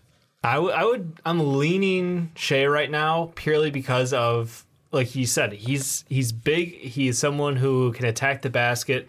He's becoming a better passer. He's becoming a better shooter. Like neither one of those are there yet, which is the thing that concerns me because I think Collin Sexton could help you compete right now, and that's why I think you're you're convincing me to slide over to Sexton camp for this Clippers fit. Um, I think Shea may end up being a better pro over time, but right now you got you got me. You, you got me on the Collin Sexton Well- train for this Clippers team. The one thing too, people that you know people don't really like is the inconsistency that Collin has from three.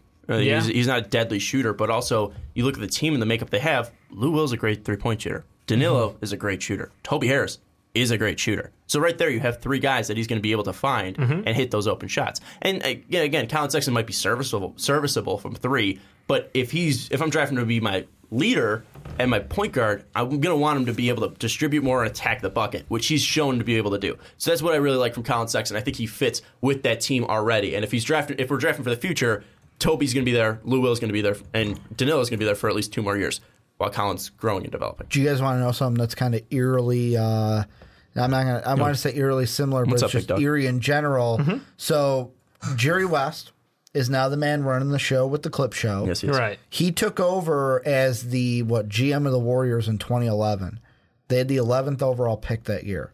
Guess who they took? Klay Thompson. Klay Thompson. Hmm. There's not a Klay Thompson. There, There's though. not a Klay Thompson right here, but that boat. Like if I'm a Clippers fan, Jerry like Jerry's gonna pick the right guy here. He's gonna find the right guy. And I like you look through. Of course, the Draymond one was second overall, uh, our second round pick. Mm-hmm. You had the 2012, the year after their first rounder was a seventh overall. Got Harrison Barnes, who yeah, he's not on the Warriors right now. He but was a good a contributor. contributor He- he won for ring. that team. Yeah.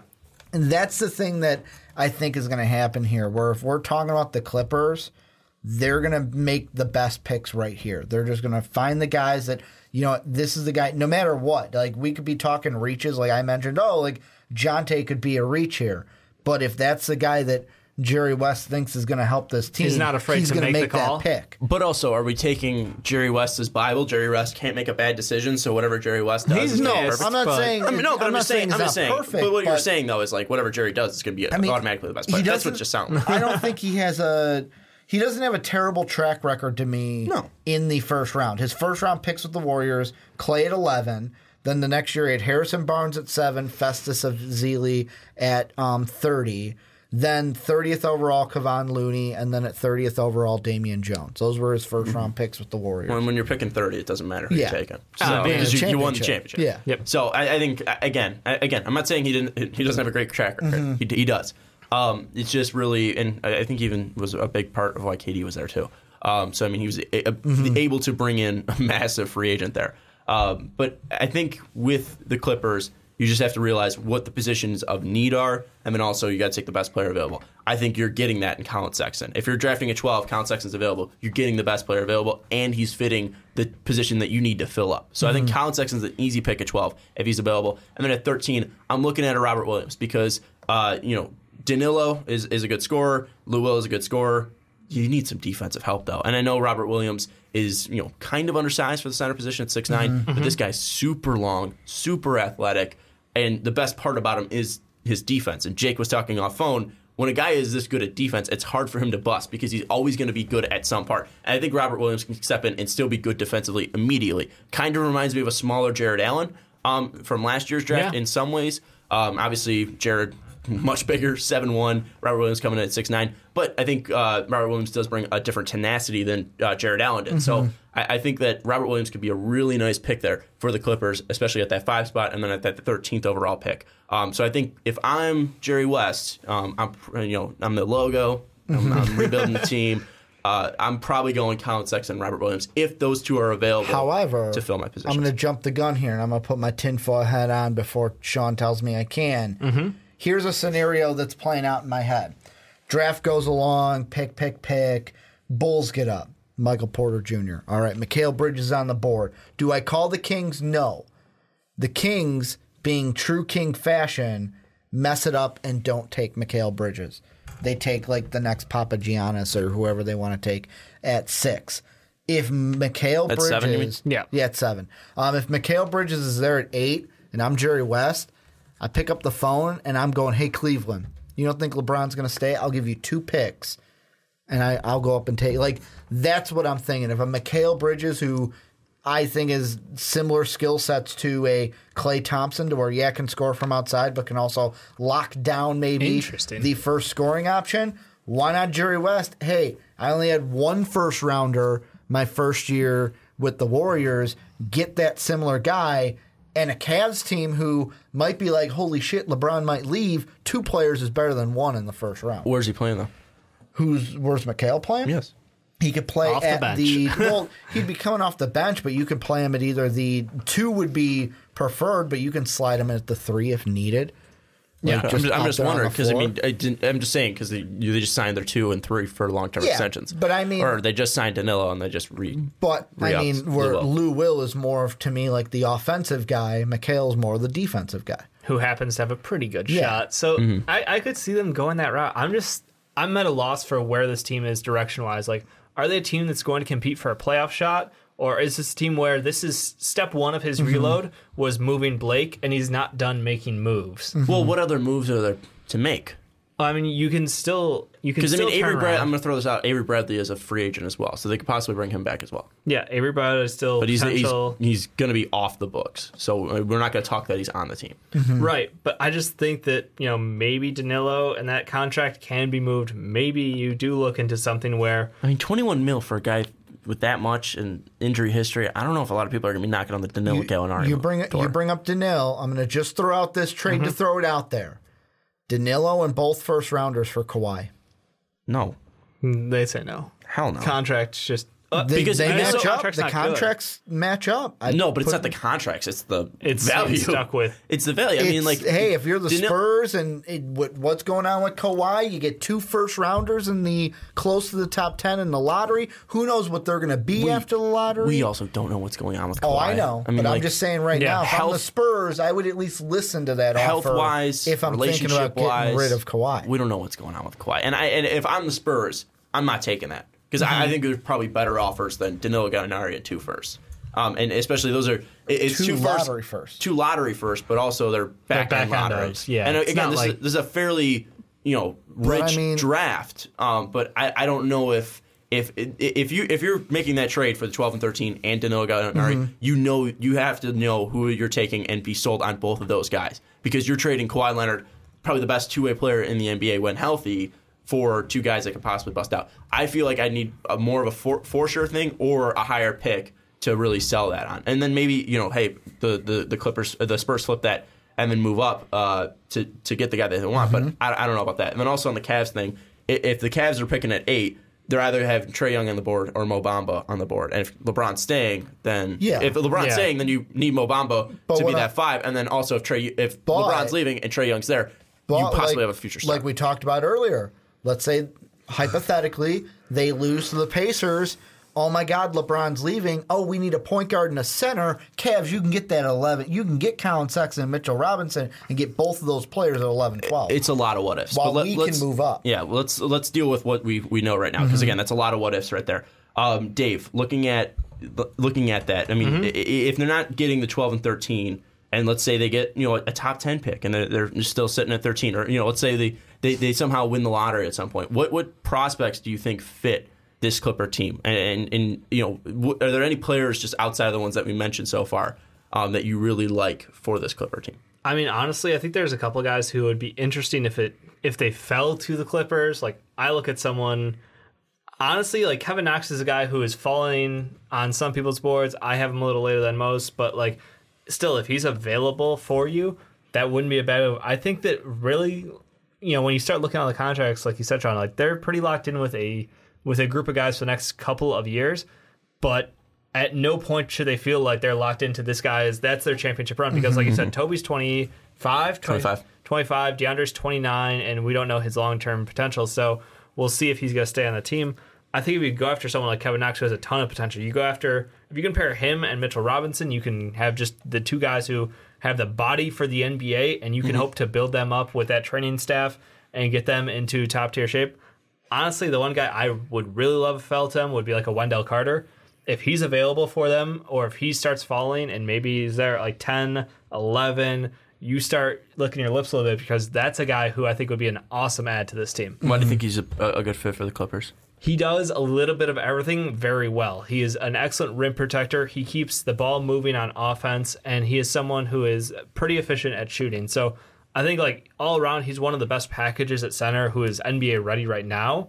Like obviously, there's higher upside with someone like Bamba. There's higher upside with uh, just a couple of these guys like Ayton and Bagley, maybe. But at the end of the day, like Wendell Carter is a guy who's not going to screw you over and screw up your franchise because you can plug and play him and be confident in his contributions. One of those things where it's a high floor but probably a lower ceiling. Yes. So Yeah. yeah. Well, and I mean, sense. you look at Wendell Carter. I know for the primetime podcast when we did our big board, where for Brandon, he jumped into the top five, and Brandon was even. I've said it before, pointing out that game that Duke had in the tournament where it's like Wendell Carter was off the floor, and it's like this team doesn't look so good with Bagley out there, and then Carter comes back in. It's like okay, this team looks good again. That was the game they lost against Kansas that Yeah. that happened. I mean, the thing is, we all have Wendell Carter in the top 10. Is he going to fall out or is he now solidified as a top 10 pick? I think that's the question Right. that it would be with Wendell Carter. Yeah, and the one thing too, I just want to throw this out there because I know some people jump on me. Mm-hmm. I said if the Clippers win the, the draft lottery, that would be the Clippers pick because Detroit uh, Owns the is, one? Is it's protected one to four. Oh, so okay, yep. so they, they they'll have to win with a 13th pick rather Mm-hmm. than the 12. So it's going to be a, a, le- large long shot for them to be drafting that high. But again, we got to throw that out there because anything can happen on the draft Mm-hmm. Yeah. lottery. Frozen letters uh, or frozen balls, whatever. Um, but let's talk about the ability to trade because you have Mm-hmm. two picks. You've mentioned it before. You mentioned the Cavs. You mentioned uh, Kawhi Leonard, Ricky. Um, Twelve and thirteen. You're going to have some capital to possibly move up. Mm-hmm. If I'm the Clippers, I'll throw this out there and then we can go to Dave. Um, then Ricky jump in. If I'm the Clippers, I'm not moving up. I'm not moving back. I'm sitting at 12 and 13, and I'm taking two players. I think with this Clipper team, with the veterans that you have, and if DeAndre comes back, you have the ability to make a postseason run next year, and then you're also getting two players that still have very high ceilings, have a lot of potential, and Collin Sexton and Robert Williams. I'll throw those two out there because those are the ones I mentioned earlier. You have two players that can be starters on your team for the next 10 years or whatever, how long you, you're going to have them on their team. I think those two guys have starter potential. I think Collin Sexton has star potential. I think that is a really nice get for uh, Blake Griffin. Because then if you're looking back at that trade, you're getting Avery Bradley, you're getting uh, Toby, Tobias Harris, you're getting uh, Collin Sexton for Blake Griffin, and you're dumping all that cap, which gives you the capital to possibly go out and get a Paul George if he doesn't want to go to the Lakers, or get uh, a, a big free agent in the next coming years. So I really think that if the Clippers are able to snag a guy like Collin Sexton and then have the ability to add a future five in Robert Williams, I think that would be a beautiful move and take all of that pieces from from Blake and turn it into the future of the Clippers. I don't think they should move the 12 and 13 to move up or even you know trade the 12 or 13 to move back or trade one of those picks and move back. Stay at 12 and 13, take them and get guys for the future and, and some kind of cornerstones or centerpieces for that future team in Los Angeles. Yeah, I, I completely agree with you because let's be honest, this there is a you know joke about draft science to like the NBA to football. Like mm-hmm. it, it is a luck kind of thing because honestly, you're there's no way to say 100% guarantee this guy is going to hit at the next level. Yeah. There's no 100% answer to that. So if you have two chances in the top, you know, 14, take your shot there because you probably will be better off with two chances at a guy who could hit than one chance just because there's a better percentage that you think he can hit. Like I'm never all in on a player. Like there's there's bust potential for every single guy in this draft. So I just go to the point where two players, both like you said, if they could land with Robert Williams, I think that seems like the like the staple pick to kind of sure up their down low post action. Um, and then if they get either point guard available there, like like you said, they're set for the future. The problem is that we're transition off of this older team to a younger core, and that's where I'm kind of like, if they move some picks, that could be interesting. But I don't think the value's there this year. I think that this year's draft has some really high potential guys in that range. I, I will say, Dave gave us a great topic idea of guys we're all in on, all in on for the NBA draft. So where we can bet our cars Oh. if we have them. Yeah, so you- you got another you, car? not you busting. already, Or you we already can- lost that. Or we could have guys like when we call Jaylen Brown a bust. All three of us a bust. We call them all Did a we bust. call him a bust? Uh, yeah, Yeah, we did. E- Even before he was Let's drafted, completely we all honest. called him a bust, and obviously he's showing us off. So congrats, Jaylen Brown, to, Mm-hmm. to, to Celtics fans. But Ricky, if you are Jerry West, because I mean you resemble him so much when you guys are dribbling uh, basketballs on the court. Thanks. If you were Jerry West, what are you doing? Are you trading? Are you entertaining offers? Or are you just Um, I'm closing enter- off the phone? lines? I'm entertaining. Um, and the thing is, I'm going to sit here and be like, I'm going to think about the picks because um, right now it's a combination of guys: Collin Sexton, Mitchell Robinson, Collin Sexton, Jontay Porter. Do I go with a if a Miles Bridges falls? Do I go Miles Bridges and a Shai Gilgeous, or Yeah. even a Khyri Thomas? Because Hmm. to me, wait, think about it. To me, Khyri Thomas in this draft is almost kind of like to me the Don't poor man's Mitchell. no. The poor man's Mikal Bridges, where I feel like, yes, I would rather have Mikal, but if I'm lower in the draft, I'll take Khyri. He's going to do similar things that I want Mikal to do. The two trades that I would make right now is if Mikal falls to eight at the Cavaliers, I would look to move those picks to get Mikal Bridges to get that three and D guy locked down, kind of like what you did with Klay Thompson. what do you Yeah, think the I deal know- is? With Twelve me, and thirteen for eight straight up.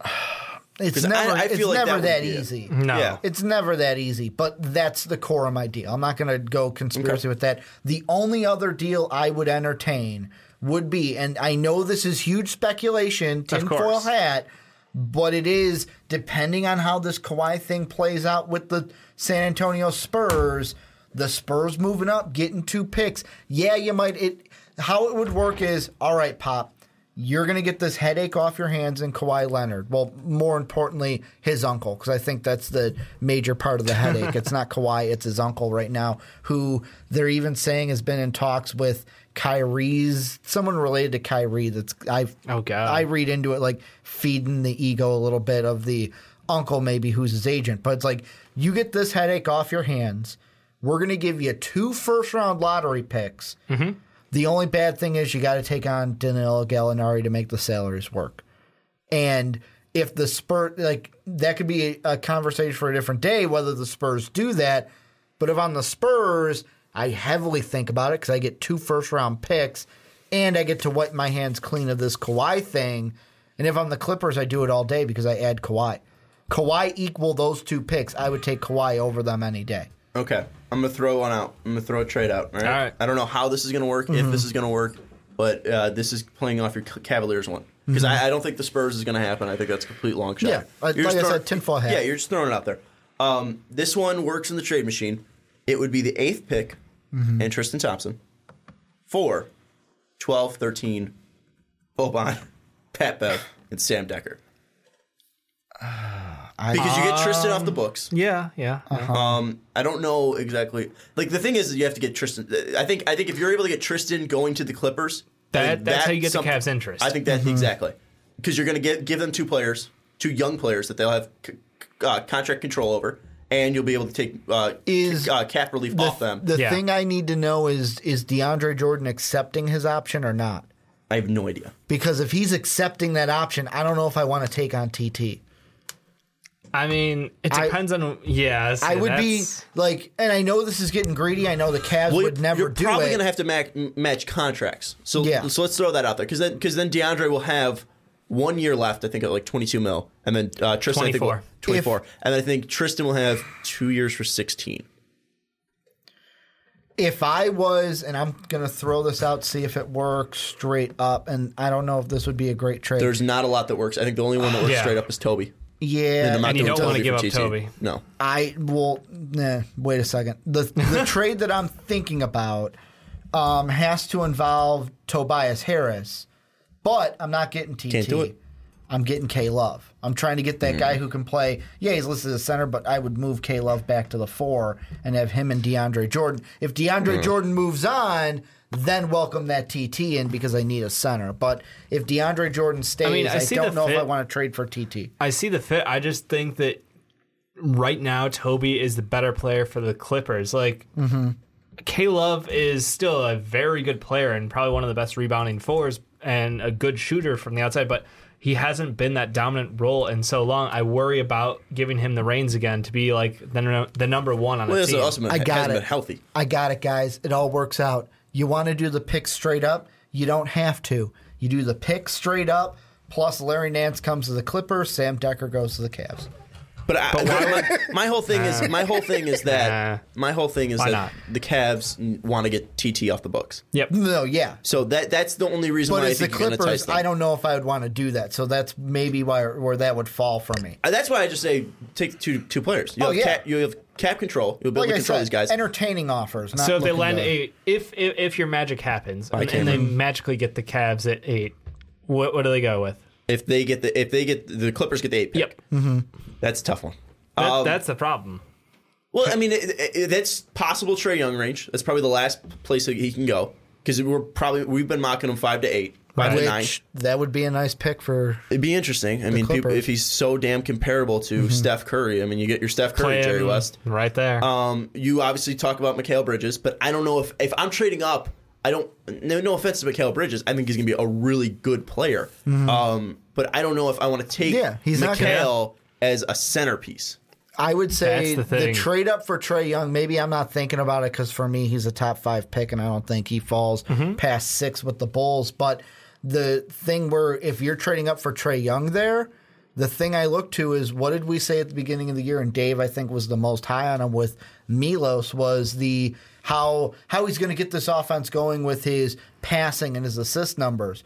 Well, to me, Trae Young's a lot younger than Milos. That is true. About a decade and, And a little one of the more. things that 12 I years, harped on I think. earlier in this podcast was how he facilitates.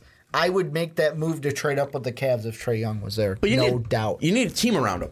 So it's like I, I think You the thing do. is- You have a I think- team that was I think still just have. out well, of the playoffs. again, it, it depends on the trade though. If you're getting rid of Toby, then you're getting rid of the No, team no, at some 'cause point. it's- no. no, it's the one taking on TT salary. Yeah. Okay, but but let's just but I think I think if you're trading up to that eight spot, there has to be a future star. So if if So Trae like a Trae if Young Trae or Young is- Michael Porter Jr. if Trae Young's are the there, two guys if Michael Porter Jr. is there, or I know Dave will hate this Mohamed Bamba. if Mo Bamba's there because yeah, yes, I, I know Mikal Bridgers, Br- Bridgers, uh, Mikal Bridgers. Bridges, Bridges. and Miles Bridges are probably more of a safer pick there. Um, again, you're talking about guys who can be future stars. We believe that Porter Jr. has the possibility to be one if he's healthy. Trae Young, again, if he is able to overcome his size and play a little bit of defense, he has the potential to be a star. And then Mo Bamba, I understand that he's very, very, very, very, very, very raw, but you can't teach seven six wingspans, seven one height, and mm-hmm. his ability to block shots like he did. And we were comparing his stats to Joel Embiid's stats in college. And I know completely different players. You have to have the same work ethic as Joe to improve your shot and to beef up like that. But Mohamed Bamba had better stats than Joel Embiid coming out of college per 40 and regular season. So just throwing it out there, you have a future star, the potential to be a star. Let me say that. The Yep. potential to be a star I'll agree in with Mo that. Bamba. Quick question. Yes. If let's Final say, question, like Dave up. said, let's say you like a Wendell Carter and you want to draft him. Yes. If he is there at 10, do you try to work a deal with the 76ers where you're trading one of your picks to swap with them at 10 But that, to try to get Wendell Carter? yeah, then you have to give up some some other capital, which is going to be another uh, I another don't- future pick, and I don't think 'Cause they'll I don't do think that. any of us have I don't him even think falling the out. Sixers want more picks at this point. Yeah. They Well, you'd be sw- so you- pick it'd be a pick swap. No, but Sean mentioned future But why would you picks do to 10 for 12? deal. Like that's the thing is why would you do Yeah. 10 for 12? You got to throw something else. Yeah, the Sixers. Why? Maybe it would for me. It'd be players. It'd be moving around players. Yeah, it's I don't just know hard how to find a good fit for that. I, I don't know. I think that there's there's a lot of guys that are there. It just depends on what direction this franchise goes in at the end of the day. I think ultimately 12 13, you're taking Collin Sexton, you're taking Robert Williams. Mm-hmm. That is what I personally think will happen. Um, if Miles Bridges falls there, Collin Sexton, Miles Bridges. If somehow Mo Bamba has fallen there, because you had him, what, 11? I hate Bamba at times, but, But- yes, I admit that his potential is. Did you have him at 11 high. or 12, though, last, last mock draft? I- because if he's at 12, holy shit, am I not missing Yeah, out on taking- 12. Yeah, holy shit, am I not missing Collin Sexton and Mo Bamba? Like, again, you, you might not like it, but uh, uh, again, if, if Oh, he's no, at. 12, I totally that agree. potential is I, I think I think its potential deserves to be a top ten pick. What what if something stupid happens and the Hearts like so we've got a Kemba Walker and you've got a couple picks. No. walking away from that. That's the thing is what he's going to be an expiring contract. You're going to have to pay him. I, I I'll love just, Kemba Walker. I'll just take Collin Sexton at 11. Thank you. Like again, you, you, you, you- again, right. Kemba Walker. I love Kemba Walker. I'm going to be But- the first but person gonna to, sing his Collin praise. Now- now To sing his Because praises. contract control. But, but it's contract control, it's age, and then it's also you're you're giving up on those two players. Then Now, and, if the and- and Hornets you were gotta at seven change or this eight- youth. You got to bring in a youth. You got to bring some youth in here. What's that? If the Hornets were at 7 or 8, then we'd have a discussion. Maybe. really, two mm-hmm. two players difference. I. I, I'm still very steadfast, and I'm not thinking that Well, much about there's trade. be- I, I I'm don't thinking. The only reason 90, is 95% of me is saying keep the picks. the only reason is there's a gap between 8 and 11. There's no gap between 11 and 12 to where it's like, hey, you know what?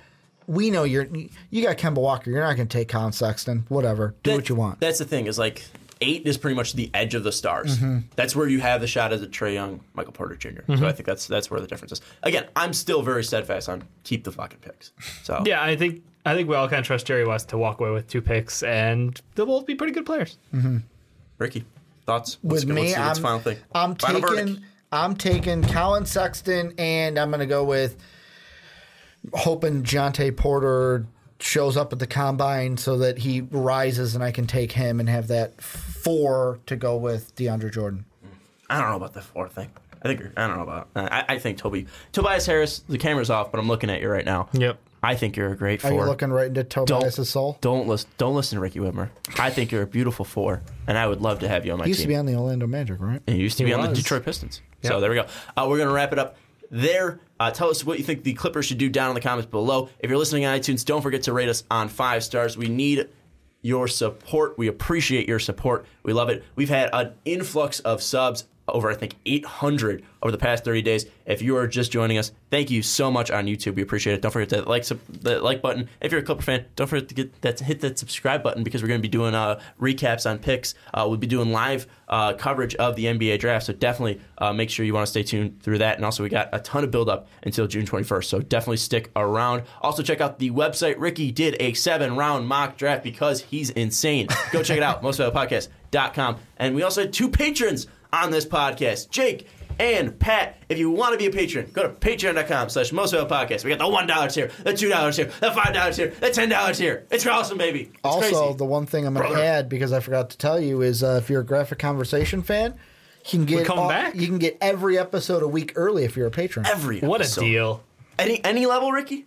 yeah, any level. So if I pay $1, I'm getting a free audio Patreon podcast monthly Well, you're getting and free access You're, you're to, the, getting to the it. graphic You're getting it free like you would usually, and you get it a week before everyone else. Get the fuck out of here. The first one just dropped today. Insane. Go check it out, patreon.com. slash I like how you're standing up and no one can see. Ah, it. I'm, I'm pumped because we're gonna go get food. So for Dave Oster, for Ricky Widmer, I'm Sean Anderson, the Collin Sexton, Sexton Dick Sucker.